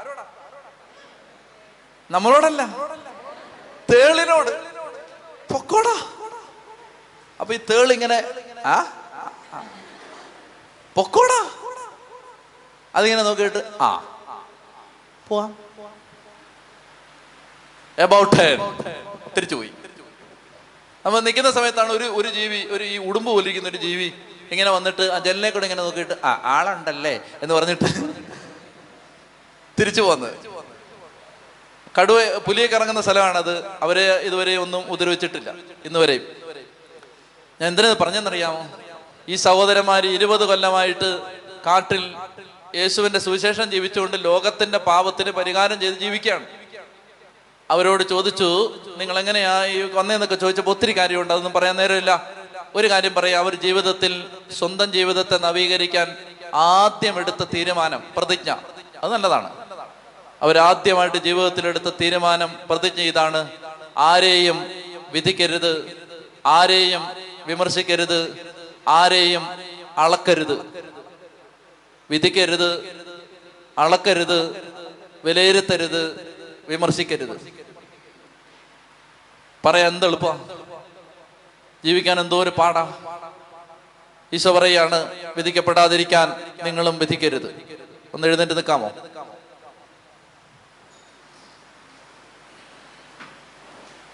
നമുക്ക് ഈ ഒരു ഒരു അഭിഷേകം അത് കൃപയായിട്ട് കിട്ടണം അത് കിട്ടും കർത്താവ് തരും അതെല്ലാം. നമുക്ക് ഈ സമയത്ത് ആഗ്രഹിച്ച് പ്രാർത്ഥിക്കാം ദൈവം നമ്മളോട് പറയുന്നത് വിധിക്കരുത്. നിന്റെ കണ്ണിലെ തടിക്കഷണം ഇരിക്കെ. സഹോദരനോട് നിന്റെ കണ്ണിൽ നിന്ന് കരടെടുത്ത് കളയട്ടെ എന്ന് നീ എങ്ങനെ പറയും? നിന്റെ കണ്ണിൽ തടിക്കഷണം ഇരിക്കുകയാണ്. അപ്പോഴാണ് നീ സഹോദരനോട് തടിക്കഷണം എടുത്ത് കളയട്ടെ. സോറി കരടെടുത്ത് കളയട്ടെ എന്ന് പറയും. തടിക്കഷണം വെച്ചിരിക്കുകയാണ്. കർത്താവ് പറയാണ് കപട നാട്ടിക്കാരാ നിന്റെ കണ്ണിലെ തടിക്കഷണം മാറ്റ് അപ്പൊ നിനക്ക് കാഴ്ച തെളിയും. പ്രിയപ്പെട്ടവരെ വിധി പ്രഖ്യാപിക്കുക എന്ന ജഡ്ജ്മെന്റൽ സ്പിരിറ്റ് ഇതാണ് ഈ തടി കഷണം അത് മാറ്റ് അപ്പൊ നിനക്ക് കാഴ്ച തെളിയും. നമുക്ക് പ്രാർത്ഥിക്കാം കർത്താവെ വിധിക്കാതിരിക്കാൻ. അത് കിട്ടണം അത് കിട്ടിയാൽ നല്ലതാണ് പ്രയാസമാണ് കിട്ടണം. മറ്റുള്ളവരുടെ തെറ്റുകൾ കണ്ടെത്താനുള്ള പരിശ്രമത്തിന്റെ പത്തിലൊന്ന് നമ്മുടെ തെറ്റുകൾ കണ്ടെത്താൻ ശ്രമിച്ചാൽ നമ്മൾ ആരാവും? വിശുദ്ധരാവും. മറ്റുള്ളവരുടെ തെറ്റുകൾ കണ്ടെത്താൻ നമ്മൾ പരിശ്രമിക്കുന്ന ആ അധ്വാനത്തിന്റെ പത്തിലൊന്ന് നമ്മുടെ തെറ്റുകൾ കണ്ടെത്താൻ നമ്മൾ ശ്രമിച്ചാൽ നമ്മൾ കുറച്ചുകൂടെ മെച്ചപ്പെട്ട ആളുകളായിട്ട് മാറും. അതായത് യേശയ്യാം പ്രവചനം അഞ്ചാമത്തെ അധ്യായത്തിൽ യേശയ്യ അഞ്ചാം അധ്യായത്തിൽ യേശയ്യ ഏതാണ്ട് ഒമ്പത് കൂട്ടം ആളുകൾക്ക് ദുരിതം ദുരിതം ദുരിതം എന്ന് വിളിച്ചു പറയുന്നുണ്ട്. യേശയ്യ പ്രവചനം അഞ്ചാം അധ്യായത്തിൽ യശയ്യ പറയുകയാണ്. ഒമ്പത് പ്രാവശ്യമാണ് പറയുന്നത്. ദുരിതം. ഞാൻ ചിലത് വായിക്കാം. മറ്റാർക്കും വസിക്കാൻ ഇടം കിട്ടാത്ത വിധം. എട്ടാം വാക്യം. മറ്റാർക്കും വസിക്കാൻ ഇടം കിട്ടാത്ത വിധം വീടോട് വീട് ചേർത്ത് വയലോട് വയൽ ചേർത്ത് അതിന്റെ മധ്യത്തിൽ തനിച്ച് വസിക്കുന്നവർക്ക് ദുരിതം. കേട്ടോണേ? ദുരിതം. ലഹരിപാനീയങ്ങളുടെ പിന്നാലെ ഓടാൻ വേണ്ടി അതിരാവിലെ ഉണരുകയും വീഞ്ഞു കുടിച്ച് മതിക്കാൻ വേണ്ടി ഉറങ്ങാതിരിക്കുകയും ചെയ്യുന്നവർക്ക് ഉറക്കെ പറയണം നിങ്ങൾ. ആ വാക്ക് നിങ്ങൾ ഉറക്കെ പറയണം. ദുരിതം ഉറക്കെ പറയണം. ദുരിതം. നുണയുടെ കയറ് കൊണ്ട് അകൃത്യത്തെ വലിച്ചിഴക്കുന്നവന് പറ. ആ. തിന്മയെ നന്മയെന്നും നന്മയെ തിന്മയെന്നും വിളിക്കുന്നവന് തന്നെ തന്നെ ജ്ഞാനി എന്നും സൂക്ഷ്മബുദ്ധി എന്നും കരുതുന്നവന് വീഞ്ഞു കുടിക്കുന്നതിൽ വീരന്മാരും വിവിധതരം മദ്യം കൂട്ടിക്കലർത്തുന്നതിൽ ബിരുദന്മാരുമായവർക്ക് കൈക്കൂലി വാങ്ങി കുറ്റവാളിയെ മോചിപ്പിക്കുകയും നിരപരാധികൾക്ക് നീതി നിഷേധിക്കുകയും ചെയ്യുന്നവർക്ക് ഇതെല്ലാം ആർക്കാ ദുരിതം? മറ്റുള്ളവർക്കല്ലേ? നിനക്ക് ദുരിതം നിനക്ക് ദുരിതം ചേച്ചി ചേച്ചിക്ക് ദുരിതം സിസ്റ്ററെ സിസ്റ്ററിന് ദുരിതം അമ്മ അമ്മയ്ക്ക് ദുരിതം ചേട്ടാ ചേട്ടന് ദുരിതം. കൊച്ചേ നിനക്ക് ദുരിതം മോളെ നിനക്ക് ദുരിതം. വഴി കണ്ട എല്ലാവരോടും പറയാണ് ദുരിതം ദുരിതം എന്ന് പറഞ്ഞാൽ എല്ലാവരും എല്ലാവരും ശരിയല്ല. അഞ്ചാം അധ്യായം. ആറാം അധ്യായത്തിൽ ഏശയ്യായിക്ക് ദൈവാനുഭവം ഉണ്ടായി. ആറാം അധ്യായത്തിൽ ദൈവാനുഭവം ഉണ്ടായ യേശയ്യ ഇങ്ങനെ പറഞ്ഞു. എന്താണ് പറഞ്ഞതെന്നറിയാമോ? അഞ്ചാം വാക്യം യേശയ്യ ആറ് അഞ്ച് ഞാൻ പറഞ്ഞു എനിക്ക് പറ. ദുരിതം. ആർക്ക് ദുരിതം? എനിക്ക് ദുരിതം. ഇത്രയും നേരം വഴിയെ കണ്ടവർക്കെല്ലാം ദുരിതമായിരുന്നു. ഇപ്പൊ ആർക്കാണ് ദുരിതം? എനിക്ക് ദുരിതം. ഞാൻ അശുദ്ധമായ അധരങ്ങളുള്ളവനും അശുദ്ധമായ അധരങ്ങളുള്ളവർക്ക് മധ്യേ വസിക്കുന്നവനുമാണ് സൈന്യങ്ങളുടെ കർത്താവിനെ എന്റെ കണ്ണുകൾ കണ്ടു കഴിഞ്ഞു. അപ്പോൾ എനിക്ക് ദുരിതം. ഇതാണ് നമ്മൾ എത്തേണ്ടത്. നമ്മൾ തുടങ്ങുമ്പോൾ മറ്റുള്ളവരുടെ കുറ്റമൊക്കെ പറഞ്ഞ് തുടങ്ങാം. അവസാനം നമ്മൾ നമ്മുടെ കുറ്റത്തിൽ അവസാനിപ്പിക്കുകയാണ്. നമ്മൾ നമ്മുടെ പോരായ്മയിൽ എത്തുകയാണ്. അപ്പോൾ സുവിശേഷത്തിന് സുവിശേഷം നമ്മളെ ഓർമ്മിപ്പിക്കുന്ന ഇതാണ്. വിധിക്കരുത്. ഇനി ഇത് പറയുമ്പോൾ ഞാൻ നേരത്തെ പറഞ്ഞില്ലേ? അതായത് നിങ്ങൾ ദൈവപരിപാലനയിൽ ആശ്രയിക്കണം. എന്ത് ഭക്ഷിക്കുമെന്ന് ജീവനെക്കുറിച്ചോ എന്ത് ധരിക്കുമെന്ന് ശരീരത്തെക്കുറിച്ചോ ആകുലചിത്തരാകരുത് എന്ന് പറഞ്ഞിട്ട് ഉടനെ ബൈബിളിന്റെ മറ്റൊരു വശം നമ്മൾ പറഞ്ഞു. എന്നും പറഞ്ഞുകൊണ്ട് പണി പണി ചെയ്യാതെ നടക്കരുത്. ഈ ബൈബിളിന് എപ്പോഴും ഈ ബാലൻസ് ഉണ്ട്. എപ്പോഴും ഉണ്ട്. ബൈബിൾ എപ്പോഴും ഈ ബാലൻസ് സൂക്ഷിക്കുന്നുണ്ട്. ഉദാഹരണത്തിന് സമറിയാക്കാരന്റെ ഉപമ പറയുന്നുണ്ട്. എന്താണ്? ദേവാലയത്തിൽ പോയി ബലി അർപ്പിക്കുന്നതിനേക്കാൾ നല്ലതാണ് പാവപ്പെട്ട വഴി കിടക്കുന്ന ഒരുത്തനെ സഹായിക്കുന്നത്. ഇതൊരു വശം. ഇത് പറഞ്ഞ അതേ ബൈബിൾ തന്നെ കുറച്ച് കഴിഞ്ഞിട്ട് പറയും മർത്ത മർത്ത നീ പല കാര്യത്തെക്കുറിച്ച് ആകുലചിത്തയായിരിക്കുന്നു. ഒന്ന് മാത്രമേ ആവശ്യമുള്ളൂ. മറിയന്തേ മര്യാദയ്ക്കിരുന്ന് പ്രാർത്ഥിക്കുന്നു. ബൈബിളിന് എപ്പോഴും ബാലൻസ് ഉണ്ട്. നിങ്ങൾക്ക് മനസ്സിലാവുന്നുണ്ടോ ഞാൻ പറയുന്നത്? ഒരു ഭാഗം മാത്രം പറയുന്ന പുസ്തകമല്ല ഇത്. ഇതിന് ബാലൻസ് ഉണ്ട്. ഒരു കാര്യം പറഞ്ഞാൽ ഈശോ തെറ്റിദ്ധരിക്കാൻ സാധ്യതയുള്ളത് കൊണ്ട് അതിന്റെ മറുവശം കൂടി പറഞ്ഞിട്ടാണ് എപ്പോഴും പോകുന്നത്. ഇവിടെ എന്താണ് അതിന്റെ മറുവശം? ആരെയും നിങ്ങൾ വിധിക്കരുത്. എന്ന് ഈശോ പറഞ്ഞു. എന്നിട്ട് ആറാം വാക്യത്തിൽ പറയുകയാണ് എന്ന് വെച്ച് വിശുദ്ധമായത് നായ്ക്കൾക്ക് കൊടുക്കരുത്.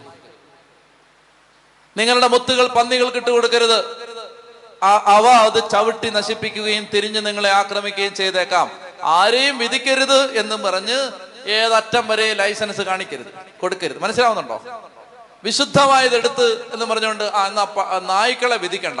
വിശുദ്ധമായത് എടുത്ത് നായ്ക്കൾക്ക് കൊടുക്കാം. പന്നികളെ നമുക്ക് വിധിക്കണ്ട. അതുകൊണ്ട് പന്നികളുടെ മുമ്പിൽ മുത്തിട്ട് കൊടുക്കാം. സി ഒന്ന് ജഡ്ജ്മെന്റ് മറ്റേത് ഡിസേൺമെന്റ് രണ്ടും രണ്ടാണ്. ഒന്ന് വിധി പ്രഖ്യാപിക്കൽ മറ്റേത് വിവേചനം വിവേചന ബോധം ഡിസേൺമെന്റ് അപ്പോ വിധിക്കരുതെന്ന് പറഞ്ഞിട്ട് സാഹചര്യങ്ങളെ ശരിയായി മനസ്സിലാക്കരുത് എന്നതിന് അർത്ഥമില്ല. ഇപ്പൊ പാമ്പ് വഴി കിടക്കുകയാണ്. അയ്യോ ആരെ വിധിക്കരുത് പറഞ്ഞിട്ടുണ്ട്? പാമ്പേ എന്ന് പറഞ്ഞു എന്നാൽ അത് കൊത്തും. അത് പാമ്പാണ് അതിന്റെ അടുത്തൂടെ പോവരുത്. അത് വിവേകം. മനസ്സിലായോ? അല്ലാതെ പാമ്പിനെ വിധിച്ചാണോ? പാമ്പിന് വിഷമുണ്ടെന്ന് പറഞ്ഞ് വിധിച്ചാണോ അത്? അല്ല. അത് വിവേകം. ഈ ബാലൻസ് സൂക്ഷിച്ചോണം. കർത്താവ് പറയാണ് ജഡ്ജ് ചെയ്യരുതെന്ന് പറഞ്ഞിട്ട് ഡിസൈൻമെന്റ് കാണിക്കാതിരിക്കരുത്. ചില കാര്യങ്ങൾ അപകടമാണ്. ചില സാഹചര്യങ്ങൾ അപകടമാണ്. ചില വ്യക്തികൾ അപകടമാണ്. ചില നിലപാടുകൾ അപകടമാണ്. അപ്പൊ അത് സൂക്ഷിക്കണം. അവരുടെ പോയി ചേരരുത്. ആ വിവേചനം ഉണ്ടാവണം വിധിക്കരുത്. എങ്ങനെയാ? ഇതൊക്കെ എങ്ങനെയാ കർത്താവെ പറ്റുന്നേ? നമ്മൾ ചോദിക്കുകയാണ്. നിങ്ങൾ ചോദിക്കുന്നുണ്ടോ? നിങ്ങൾക്ക് ഉറങ്ങണമെന്നല്ലാതെ വേറെ വല്ല ചിന്തയുണ്ടോ? നിങ്ങൾ ഇതുപോലെ ചോദിക്കുന്നുണ്ടോ? കർത്താവെ ഇതെങ്ങനെയാ കർത്താവെ പറ്റുന്നത്? നീ ഇത് ഇപ്പൊ പറയുന്നു വിധിക്കരുത്. ഇച്ചിരി കഴിഞ്ഞ് പറയുന്നു പന്നികളുടെ മുമ്പിൽ മുത്തെടുത്ത് കൊടുക്കരുത്. ഇതൊക്കെ എങ്ങനെ പറ്റുന്നേ? കർത്താവ് പറയാണ് ഏഴാം വാക്യം ചോദിക്കുവൻ നിങ്ങൾക്ക് കിട്ടും. ഉത്തരം കിട്ടിയോ? കണക്ഷൻ കിട്ടിയോ? അതായത് ഇത്രയും പറഞ്ഞ കാര്യങ്ങൾ ശിഷ്യന്മാരുടെ മനസ്സിൽ ചോദ്യം വരികയാണ് ദൈവമേ ഇത് ഞങ്ങൾക്ക് ജീവിക്കാൻ പറ്റുമോ? ഇത് ഞങ്ങൾക്ക് പറ്റുമോ? കർത്താവ് പറയാണ് ചോദിക്കുവൻ നിങ്ങൾക്ക് കിട്ടും. അന്വേഷിക്കുവൻ നിങ്ങൾ കണ്ടെത്തും. മുട്ടുവൻ നിങ്ങൾക്ക് തുറന്നു കിട്ടും.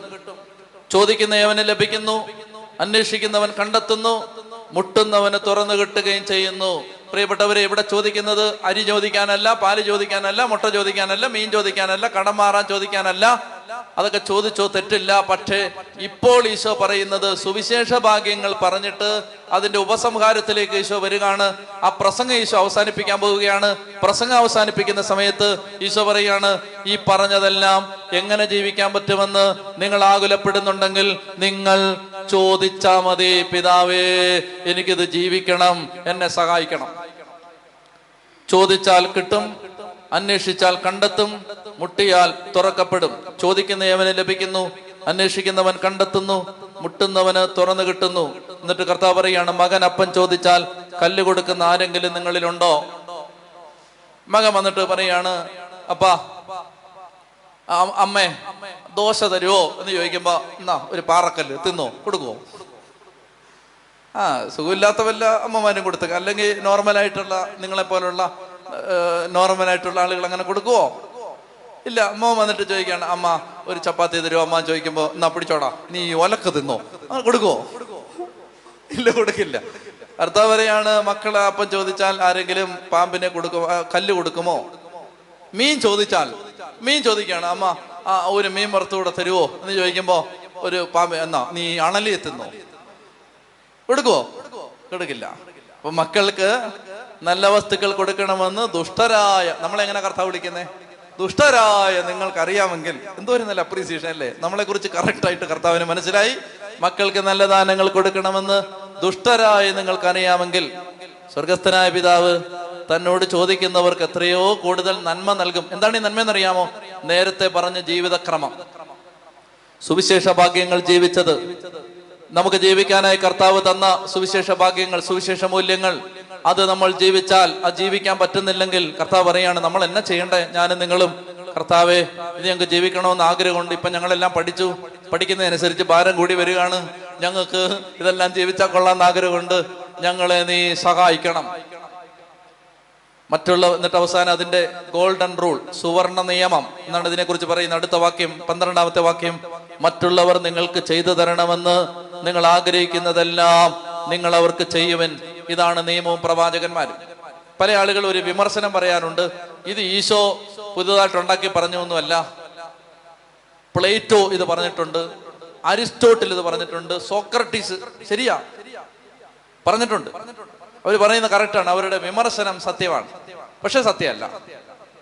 അവരുടെ വിമർശനത്തിൽ ഒരു ചെറിയ പ്രശ്നമുണ്ട് എന്തെന്നറിയാമോ? അവരെല്ലാം പറഞ്ഞെങ്ങനെന്നറിയാമോ മറ്റുള്ളവർ നിങ്ങളോട് ചെയ്യരുതെന്ന് നിങ്ങൾ ആഗ്രഹിക്കുന്നതൊന്നും അവരോടും നിങ്ങൾ ചെയ്യരുത്. അവർ പറഞ്ഞ അങ്ങനെയാണ് ലോകത്ത് അനേക ആളുകൾ ഇത് മുമ്പ് പറഞ്ഞിട്ടുണ്ട് ഈശോ പറയുന്നതിന് മുമ്പേ. അവരെല്ലാം പറഞ്ഞ എങ്ങനെയാണെന്നറിയാം നെഗറ്റീവ് സ്റ്റേറ്റ്മെന്റ് ആണ്. അവർ പറഞ്ഞത് മറ്റുള്ളവർ നിങ്ങളോട് ചെയ്യരുതെന്ന് ആഗ്രഹിക്കുന്നത് നിങ്ങൾ ചെയ്യരുത്. എന്ന് പറഞ്ഞാൽ എന്നെ ആരും അടിക്കരുതെന്ന് എനിക്ക് ആഗ്രഹമുണ്ട്. ഞാൻ നിങ്ങളെ അടിക്കുന്നില്ല. എന്റെ പൈസ നിങ്ങൾ എടുത്തോണ്ട് പോരുതെന്ന് എനിക്ക് നിർബന്ധമുണ്ട്. ഞാൻ നിങ്ങളുടെ പൈസ എടുക്കുന്നില്ല. എന്നെ നിങ്ങൾ കുറ്റം പറയരുതെന്ന് എനിക്ക് ആഗ്രഹമുണ്ട്. ഞാൻ നിങ്ങളുടെ കുറ്റം പറയുന്നില്ല. ഈശോ എന്താ പറഞ്ഞെന്നറിയാം? മറ്റുള്ളവർ നിങ്ങളോട് ചെയ്തു തരണമെന്ന് നിങ്ങൾ ആഗ്രഹിക്കുന്നത് നിങ്ങൾ അവർക്ക് ചെയ്യുവൻ. പോസിറ്റീവ് സ്റ്റേറ്റ്മെന്റ് ആണ്. എന്ന് പറഞ്ഞ വ്യത്യാസം എന്താണെന്നറിയാമോ? നമ്മളോട് പണങ്ങിയിരിക്കുന്ന ഒരാൾ നമ്മളോട് ഇങ്ങോട്ട് വന്ന് മിണ്ടണം. അപ്പൊ നമ്മൾ എന്നാ ചെയ്യണ്ടേ? നമ്മളോട് പണങ്ങിയിരിക്കുന്ന ആളോട് നമ്മൾ അങ്ങോട്ട് ചെന്ന് മിണ്ടണം. അങ്ങനെ വേണ്ടിയാ ഇങ്ങോട്ട് മറ്റേത് ചെയ്യരുതെന്നാണ്. ഇതെന്താ? ഇതാണ് പുതിയ ദൈവം ചെയ്യണം. മറ്റുള്ളവർ നിന്നോട് അതായത് നമ്മുടെ ആപത്തിൽ മറ്റുള്ളവർ നമ്മളെ സഹായിക്കണം. അതിന് നമ്മൾ എന്നെ ചെയ്യണം. മറ്റുള്ളവർക്ക് ആപത്ത് വരുമ്പോൾ അവരെ സഹായിക്കണം. വ്യത്യാസം മനസ്സിലായോ? ഉറക്കം തൂങ്ങികളെ വ്യത്യാസം മനസ്സിലായോ? മനസ്സിലായോ? ആ മനസ്സിലായി. മനസ്സിലായെന്ന്. മനസ്സിലായില്ല. അപ്പോൾ മറ്റുള്ളവർ നിങ്ങൾക്ക് ചെയ്തു തരണമെന്ന് നിങ്ങൾ ആഗ്രഹിക്കുന്നത് എല്ലാം നിങ്ങൾ അവർക്ക് ചെയ്യുവൻ ഇതാണ് നിയമവും പ്രവാചകന്മാരും. എന്നിട്ട് ഈശോ പറയാണ് പ- പതിമൂന്നാമത്തെ വാക്യം ഇടുങ്ങിയ വാതിലിലൂടെ പ്രവേശിക്കണം. ഇത് എല്ലാവർക്കും പോകാൻ പറ്റുന്ന വഴിയല്ല. ഞാൻ ഇത്രയും നേരം പറഞ്ഞത് എല്ലാവർക്കും ജീവിക്കാൻ പറ്റുന്ന ഒരു കാര്യമല്ല ഇതൊരു ഇടുങ്ങിയ വഴിയാണ്. നാശത്തിലേക്ക് നയിക്കുന്ന വാതിൽ വിസ്തൃതവും വഴി വിശാലവുമാണ്. അതിലേക്ക് കടന്നു പോകുന്ന ഇഷ്ടം പോലെ ആളുകളുണ്ട്. എന്നാൽ ജീവനിലേക്ക് നയിക്കുന്ന ഞാൻ ഈ പറഞ്ഞു തന്ന ജീവിതക്രമം അനുസരിച്ച് ജീവിക്കുന്ന ആ വാതിൽ ഇടുങ്ങിയതാണ് വഴി വീതി കുറഞ്ഞതാണ് അത് കണ്ടെത്തുന്ന ഒരു ചുരുക്കമാണ്. പെട്ടെന്ന് പോവാം. അടുത്തത്.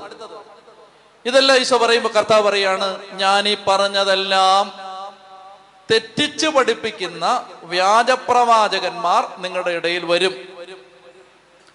ആടുകളുടെ വേഷത്തിൽ അവർ വരും. ആടുകളുടെ വേഷത്തിൽ വരുന്ന വ്യാജ പ്രവാചകന്മാരെ സൂക്ഷിച്ചുകൊള്ളുവിൻ ആടുകളുടെ വേഷത്തിലാണ് ഈ വരുന്നത്. അതായത് കണ്ടാൽ അവർ കുഞ്ഞാടുകളാണ്. അയ്യോ നല്ല ആടാണ്. ആട് ആടുകളുടെ വേഷത്തിൽ വരുന്ന വ്യാജ പ്രവാചകന്മാർ. എന്നിട്ട് കർത്താവ് പറയാണ് ഉള്ളിൽ അവർ കടിച്ചു ചീന്തുന്ന ചെന്നായ്ക്കളാണ്. വേഷം മാത്രമേ ഉള്ളൂ. ഉള്ളിൽ അവർ ചെന്നായ്ക്കളാണ്. അവരെങ്ങനെ മനസ്സിലാക്കാം? ഫലങ്ങളിൽ നിന്ന് ഇത് ശ്രദ്ധിച്ചോണം. വളരെ തന്ത്രപ്രധാനമായ ടീച്ചിങ് ആണ് ഫലങ്ങളിൽ നിന്നാണ് ഇവരെ മനസ്സിലാക്കേണ്ടത്. പ്രബോധനത്തിൽ നിന്നല്ല കേട്ടോണം. ടെലിവിഷനിൽ നിങ്ങൾ ഒരാൾ പ്രസംഗിക്കുന്ന കേൾക്കുകയാണ്. ഗംഭീര പ്രസംഗം. അത് കേട്ടിട്ട് എന്നാ പിന്നെ നാളെ മുതൽ അങ്ങോട്ട് പൊക്കൊള്ളാം എന്ന് വിചാരിക്കരുത്. അതായത് ഒരു പറയുന്ന കാര്യമല്ല ശ്രദ്ധിക്കേണ്ടത്. അവർ ജീവിക്കുന്നത് എങ്ങനെയാണ്? അത് അടുത്തറിയുക. ഈ പറഞ്ഞത് ജീവിക്കുന്നുണ്ടോ എന്ന് പരിശോധിക്കുക. കർത്താവ് പറയാണ് ഫലങ്ങളിൽ നിന്ന് അവരെ പരീക്ഷിച്ചറിയാവൂ. എന്ന് പറഞ്ഞാൽ കർത്താവ് പറയുന്നത് വരങ്ങളിൽ നിന്നല്ല ഫലങ്ങളിൽ നിന്ന്. താഴോട്ട് വരുമ്പോൾ വരുന്നുണ്ടത്. വരങ്ങളിൽ നിന്നല്ല പ്രവാചകന്മാരെ തിരിച്ചറിയേണ്ടത് ഫലങ്ങളിൽ നിന്നാണ്. മനസ്സിലാവുന്നുണ്ടോ? അതുകൊണ്ട് വരങ്ങളിൽ നിന്നല്ല. വനം പ്രവർത്തിച്ചത് കൊണ്ട് ഒരാൾ വിശുദ്ധനാവണമെന്നില്ല. വരം വ്യക്തമായിട്ട് മനസ്സിലാക്കണം വരമുള്ളത് കൊണ്ട് ഒരാൾ സ്പിരിച്വൽ ആവണമെന്ന് ഒരു നിർബന്ധമില്ല. വീണ്ടും ഞാൻ പറയുന്നു. വരമുള്ളത് കൊണ്ട് ഒരാൾ ആത്മീയനാവണമെന്ന് ഒരു നിർബന്ധമില്ല. ഒരു നിർബന്ധമില്ല. പിന്നെ എപ്പോഴേ സമയമുള്ളപ്പോ പറഞ്ഞുതരാം. രണ്ടും രണ്ടാണ്. വരം വരുന്നത് വിശ്വാസത്തിൽ നിന്നാണ്. ഫലം വരുന്നത് സമർപ്പണത്തിൽ നിന്നാണ് അതുകൊണ്ട് വരമുള്ളത് കൊണ്ട് ഫലം ഉണ്ടാവണമെന്ന് ഒരു നിർബന്ധമില്ല. വരത്തിൽ നിന്ന് വൃക്ഷത്തെ അറിയരുത് ഫലത്തിൽ നിന്ന്. കഥ പറയാണ് സൂക്ഷിച്ചോണം ആടുകളുടെ വേഷത്തിൽ വരുന്ന വ്യാജ പ്രവാചകന്മാരെ സൂക്ഷിച്ചോണം ഉള്ളിൽ അവർ കടിച്ചു ചീന്തുന്ന ചെന്നായ്ക്കളാണ്. നല്ല ഫലം കായ്ക്കാത്ത വൃക്ഷമെല്ലാം വെട്ടി തീയിലെറിയപ്പെടും എന്നിട്ട് അടുത്തത് വലിയ മർമ്മപ്രധാനമായ ടീച്ചിങ് കർത്താവെ കർത്താവെ എന്ന് എന്നെ വിളിച്ചപേക്ഷിക്കുന്നവരല്ല എന്റെ സ്വർഗസ്ഥനായ പിതാവിന്റെ ഇഷ്ടം നിറവേറ്റുന്നവനാണ് സ്വർഗരാജ്യത്ത് പ്രവേശിക്കുക. അല്ലേലിയ വിളിക്കുന്നവരല്ല. തിരുവചനം അനുസരിക്കുന്നവരാണ് സ്വർഗരാജ്യത്തിൽ പ്രവേശിക്കുന്നത്. കരിസ്മാറ്റിക് ധ്യാനം അഞ്ഞൂറ് കൂടിയവരല്ല. വചനം ജീവിക്കുന്നവരാണ് സ്വർഗരാജ്യത്തിൽ പ്രവേശിക്കുന്നത്. അന്ന് പലരും എന്നോട് ചോദിക്കും കർത്താവെ ഞങ്ങൾ നിന്റെ നാമത്തിൽ പ്രവചിച്ചു. പ്രവചനം വരമാണതേ വരം. നിന്റെ നാമത്തിൽ ഞങ്ങൾ പ്രവചിച്ചു. കറക്റ്റായിട്ട് ഷാർപ്പായിട്ട് പ്രവചിച്ചു. നിന്റെ നാമത്തിൽ ഞങ്ങൾ പിശാചുക്കളെ പുറത്താക്കി. നിന്റെ നാമത്തിൽ പിശാചുക്കളോട് ഞങ്ങൾ കൽപ്പിച്ചു പിശാജ് പുറത്തുപോയി. അതാണ് ഡെലിവറൻസിന്റെ വരം മറ്റേത് പ്രവചന വരം. ഞങ്ങൾ നിന്റെ നാമത്തിൽ അത്ഭുതങ്ങൾ പ്രവർത്തിച്ചു. അത്ഭുത പ്രവർത്തന വരം. ഇതെല്ലാം വരവുള്ള ആളുകളാണ്. ഗിഫ്റ്റഡ് ആയ ആളുകളാണ്. ഗിഫ്റ്റഡ് പ്രീച്ചേഴ്സ് ഗിഫ്റ്റഡ് മിനിസ്റ്റേഴ്സ് കർത്താവിന്റെ അടുത്ത് എന്നിട്ട് പറയും ഞങ്ങൾ നിന്റെ നാമത്തിൽ പ്രവചിച്ചു. രണ്ടായിരത്തി പതിനഞ്ചിൽ പ്രളയം ഉണ്ടാവും. രണ്ടായിരത്തി ഇരുപത്തി ഒന്നിൽ പ്രളയം ഉണ്ടാവും. ഞങ്ങൾ കറക്റ്റായിട്ട് പ്രവചിച്ചു. ഞങ്ങൾ നിന്റെ നാമത്തിൽ പിശാചുക്കളെ ബഹിഷ്കരിച്ചു ഡെലിവറൻസ് ചെയ്തു. ഞങ്ങൾ നിന്റെ നാമത്തിൽ അത്ഭുതങ്ങൾ പ്രവർത്തിച്ചു. വരം കർത്താവ് പറയാണ് വരമുണ്ടായിട്ട് ഫലങ്ങളില്ലാത്തവരോട് കർത്താവ് പറയാണ് അനീതി പ്രവർത്തിക്കുന്നവര് സ്വഭാവ ദൂഷ്യമുള്ളവര് സ്വഭാവം ശരിയല്ലാത്തവര് പണത്തോട് ആർത്തിയുള്ളവര് കവടഭക്തിക്കാര് ഒന്ന് പറയുകയും മറ്റൊന്ന് ജീവിക്കുകയും ചെയ്യുന്നവര് നിങ്ങളോട് ഞാൻ പറയുന്നു ഞാൻ നിങ്ങളെ അറിഞ്ഞിട്ടില്ല. അയ്യോ അപ്പൊ വരവോ? വാ വരം വേറെ പലയിടത്തുനിന്നും വരും. കർത്താവിൽ നിന്ന് തന്നെ വരണമെന്നൊന്നുമില്ല. ഇനി ഒരു കാര്യം കൂടെ ശ്രദ്ധിച്ചു ഇത്രയും പറഞ്ഞുകൊണ്ട് പറയാം. കർത്താവിൽ നിന്ന് വന്ന വരാണെന്ന് തന്നെ വെച്ചു. കർത്താവിൽ നിന്ന് ഒരിക്കൽ വരം കിട്ടി. എന്നിട്ട് കുറെ നാൾ കഴിഞ്ഞിട്ട് ഫലമില്ലാതായാൽ വചനം ജീവിക്കാതിരുന്നാൽ ഈ വരം കർത്താവിൽ നിന്നാണ് ആദ്യം വന്നത്. ഇങ്ങനൊരു വാക്കുണ്ട് കേട്ടോണം കൃപ മാറുക. അങ്ങൊരു സ്റ്റേറ്റ്മെന്റ് ശ്രദ്ധിച്ചോണം. കൃപ മാറും എന്ന് പറഞ്ഞാൽ ഇപ്പൊ വന്നുകൊണ്ടിരുന്ന പരിശുദ്ധാത്മാവിൽ നിന്നാണ് ഈ വരം വന്നത്. ആ വരനുസരിച്ച് ഇങ്ങനെ ജീവിച്ചു പോകുമ്പോഴാണ് പരിശുദ്ധാത്മാവിന് നിരക്കാത്ത വഴികളിലൂടെ നടക്കുകയാണ്. അങ്ങനെ നടക്കുമ്പോ ഇവിടുന്ന് ശകലം ഇങ്ങോട്ട് മാറും. ഇവിടെ ഇരിക്കുന്നത് അശുദ്ധാത്മാവാണ്. പിന്നെ ഈ വരത്തിന്റെ റൂട്ട് അശുദ്ധാത്മാവാകും കൃപ മാറും സോഴ്സ് മാറും.